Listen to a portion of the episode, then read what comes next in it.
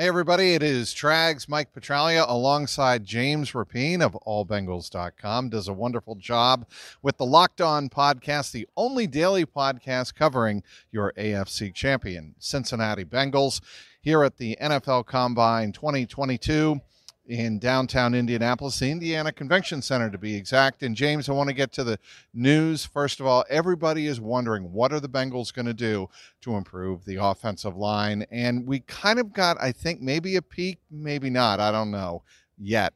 Uh, when we spoke with uh, Frank Pollack here on Wednesday. Obviously, Zac Taylor, Duke Tobin, the director of uh, personnel for the Bengals, have also spoken. So did uh, Brian Callahan, the offensive coordinator. Biggest takeaway to me is we like the guys we have, but we can get better. No doubt. I, that, that's the vibe. And we knew they knew it, but it's good to hear it and it's good to read between the lines because Duke Tobin, Zac Taylor, not, they're not going to throw these guys under the bus. But I think it was pretty telling Frank Pollack today he was watching free agents before he met with us. He was watching free agents. He said, "Oh, I'm going to go watch more after." There's a reason. We all know it, and they're not dumb. All right, you may have criticisms of them, but they know the offensive line was an issue. So Frank Pollack, what is he looking for? Glass eaters. Hmm. And explain. That, yeah, glass eaters, and that's what he described. Uh, his ideal free agent addition in the, in the trenches if they uh, were to add, and obviously they plan on adding. And so, what is that? It's tough guys that are going to be able to, to block essentially through the whistle, win that last shove, and, and be nasty. And he kept talking about that nastiness and physical. And at the end of the, the interview, too, he also mentioned talent because talent matters. And I, I think everybody knows they need more talent in that room. Yeah, and I think depth is another word that keeps coming up, especially if you're, you know, a defending AFC champion like the Bengals are. Mm-hmm. What you're looking to do in a situation like this, and I wrote about this for CLNS Media. You can also go back in our Jungle Roar podcast library. We've talked about this. Good teams need depth to get through injuries, and that's really what the Bengals are looking for in terms of the offensive line. But uh, that's a little misleading, actually. Let me go back a little bit the Bengals want maybe one or two, I think, experienced starters along the line, and then maybe that kicks some of the guys that were forced into starting positions, like in the Super Bowl, to depth spots. And that's the thing. Quinton Spain wouldn't mind him being back, right? But does he have to start? Can he battle Jackson Carman for one of those starting jobs and that be one of your starters? And, and, and so you're not starting both. You're not forced to start Hakeem Adeniji and Isaiah Prince. And so yeah, those guys can be depth pieces. And I'm not saying punt on Jackson Carman or D'Ante Smith, and the Bengals obviously aren't, or Trey Hill, but you have to get better there now because the offense just couldn't function, right? It was not functional at the end of the season and in the playoffs, in the red zone. When they needed a yard, they couldn't necessarily get a yard. And I think that's really frustrating. When I haven't even mentioned the 70 sacks that Joe Burrow took. I'm tired of. Well, let me uh, jump in here. Yeah a lot of the responders and and people following on Twitter have mentioned those yes. 70 sacks. That's right. And so you know it. I know it. You know what? I'm sick of covering Trags. A game where Joe Burrow has to limp around in the middle of the third quarter, and it's just a little nick. But most quarterbacks don't have that every week, and it seemed like he had to deal with something every other week, and that's that's something that they have to fix, and I think they know it. I think a lot of people are assuming that they are going to spend their 31st pick overall on an offensive lineman. You, along with that, in that same boat? No, not necessarily. Corner? I think, I think it's corner, offensive line, defensive line, you know, defensive tackle, edge, safety. I think could be in the mix. Vonn Bell hmm. is in his last year of his deal too. It's not just Jessie Bates. Everyone's looking at Bates, but Bell, you know, so they could look at extending him or something like that. So you only get there though if you uh, handle the offensive line in free agency and get yourself to a point where you can see the vision and it's not oh well if this guy makes a leap and if this guy makes a leap there's no more ifs. They, they have to get to that point. And if they do that then yeah 31 to me is wide open best player available. All right, had a chance to talk to Brian Callahan, offensive coordinator here on Wednesday in Indianapolis, and I asked him about the one yard problem that the Bengals had all season long. Anyone who's followed the Bengals knows this. They had trouble converting countless times yeah. on getting one yard. And ironically, yet appropriately, in the Super Bowl, it cost them five times they could not get one yard, one yard that would have extended a drive. Mm-hmm. And probably giving the Bengals a good chance to run out the clock either in the third quarter or obviously in the fourth quarter, come back and get the game tying field goal or even win the Super Bowl. Yeah, it, it was a huge issue all season long. And obviously in the Super Bowl, their first drive, it was an issue. Uh, their red zone drive after the interception when they had all the momentum Yep. uh, early in the third quarter. And it's like, oh man, they could take this game over. And then on that final drive. So that's that's the part of it. That- And that's what I mean by functional. 99% of offenses, especially ones good enough to go to the Super Bowl, can get that yard at least a couple of those times. Not going to get it every time. And and that's the thing. Are they going to go out and swing super big in free agency on one of these linemen? I don't know about that. I don't know if they're going to go get Brandon Scherff. I think it's pretty unlikely. I don't know if they're going to spend big money on Ter- Terron Armstead. Ryan Jensen. I'd be great. Yeah, it'd be great, right? Because if you get Ryan Jensen at center, uh, you know, you, you can spend decent money at guard and you can get some, but Jensen cleans it up. And so if Jackson Carman has to start at one of these guard spots, you don't feel as bad because he's playing between Jonah Williams and Jensen or veteran right tackle and Jensen. So uh, would not be shocked at all if they go that route. And I also think that the trade route, Laremy Tunsil, if he Mhm. does become available, Yep. he's a guy 27 years old in his prime. Yeah, he's making big money. The Bengals are willing to commit big money to players they feel are worth it. Trey Hendrickson, they did that last year. The year before, DJ Reader, Laremy Tunsil season. Laremy Tunsil tweeted on Wednesday, I'm sure you saw this. Who loves me? Oh, well, all of Cincinnati does. Joe Burrow, does. did you see what he got his offensive lineman? So, yeah, I think you uh, saw that tweet, right? I didn't until just Uh, now. well, now you're, you're learning something new on the Jungle Roar podcast. Laremy Tunsil shot out a tweet.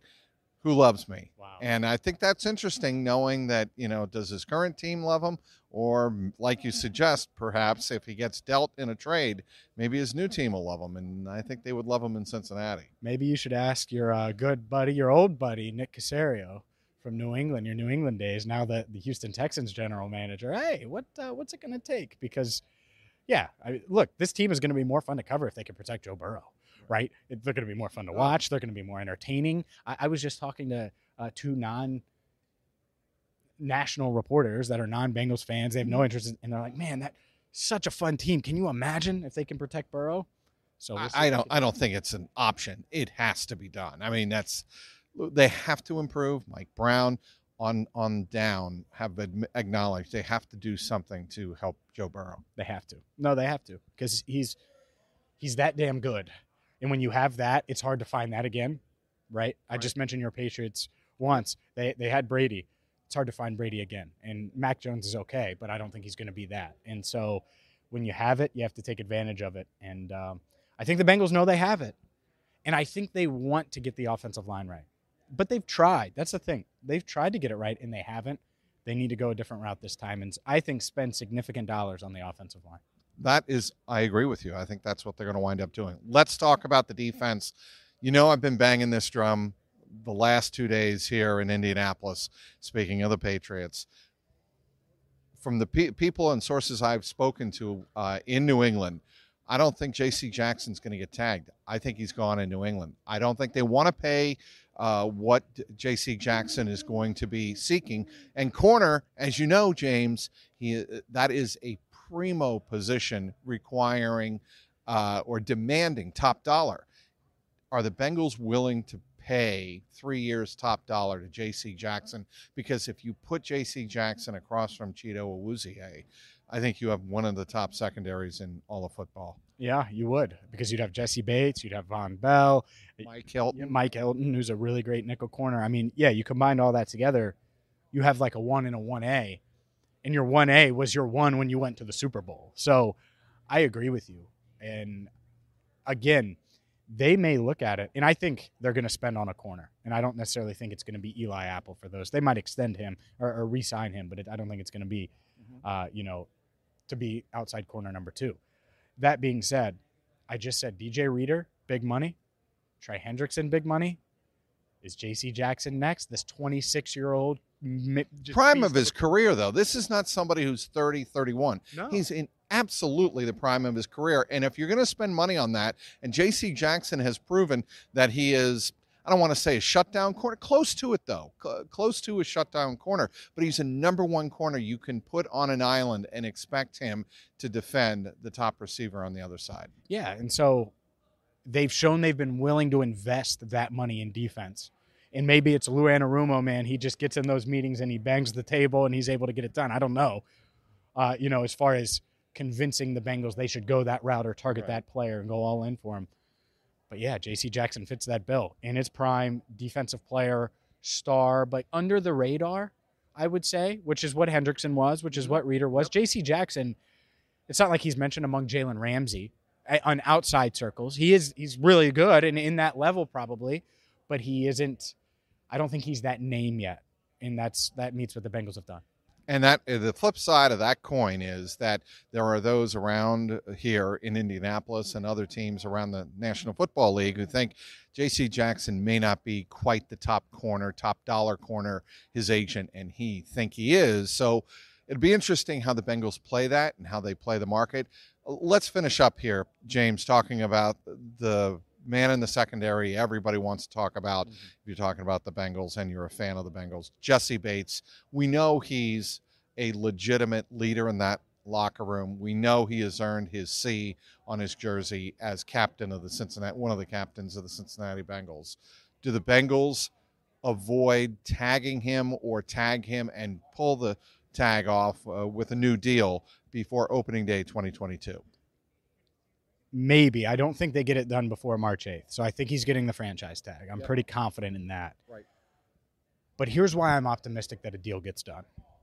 When Bates wants a deal, and the Bengals want a deal, there's got to be a middle ground somewhere, right? You got to be able to find a deal, find a way to get it done. And I know Bates' agent wants to make him the highest paid safety in the NFL, and he's got his eyes on that. But I think there's a compromise here, and I know the Bengals want to get it done. I really know Bates wants to be in Cincinnati and get that done and not play on the tag. And if he doesn't, you know, find a deal, if they don't find a middle ground, he's going to play on the tag because they're not letting him at free agency. So uh, that's the dilemma that we'll uh, we'll see come to fruition here. We'll see what what happens and comes to fruition. Bates doesn't want to play on a tag, but he also wants to play for a team that is coming off a Super Bowl appearance, 85 seconds away from a Vince Lombardi trophy being hoisted. Uh, I think he understands that. He's going to let things with David Mulugheta and Athletes First, his agent uh, and his agency, let the things play out and see where it goes from there. I don't. I think in the end, James, I don't think it's worth it to him to get two two and a half extra million dollars a year and play in a situation, let's just say the Jets, for mm-hmm. instance, where they're constantly in rebuild. Mm-hmm. There's no real hope going forward of them being close to getting to a Super Bowl. Whereas with the Bengals, they are close. They have a young core in place. I think that, like you said, there's optimism for the Bengals to reach a deal with Jessie Bates. And, uh, you know, I think for the Bengals' sake and for all the fans that follow us here on the Jungle Roar podcast, here's hoping. Anyway, we'll have updates throughout the week on CLNS Media. And uh, certainly we look forward to the next big ticket moment in the NFL schedule. And that, of course, is NFL free agency. You can't wait, can you? Oh man, buckle up! It's going to be so much fun. I'm not going to get any sleep. We never do in free agency, never do. Yeah, it, it feels like I haven't slept in a month anyway, so might as well make it too. The free agency's almost here. Can't wait. all the weeks are melding into one another, James. So he's James Rapien of All Bengals. Follow him on uh, allbengals.com. He does an amazing job covering the stripes as well as listen to him on the Locked In Bengals podcast, the only daily podcast covering your Cincinnati Bengals. He's James Rapien. I'm Mike Petraglia. This is has been episode one of season two of the Jungle Roar podcast.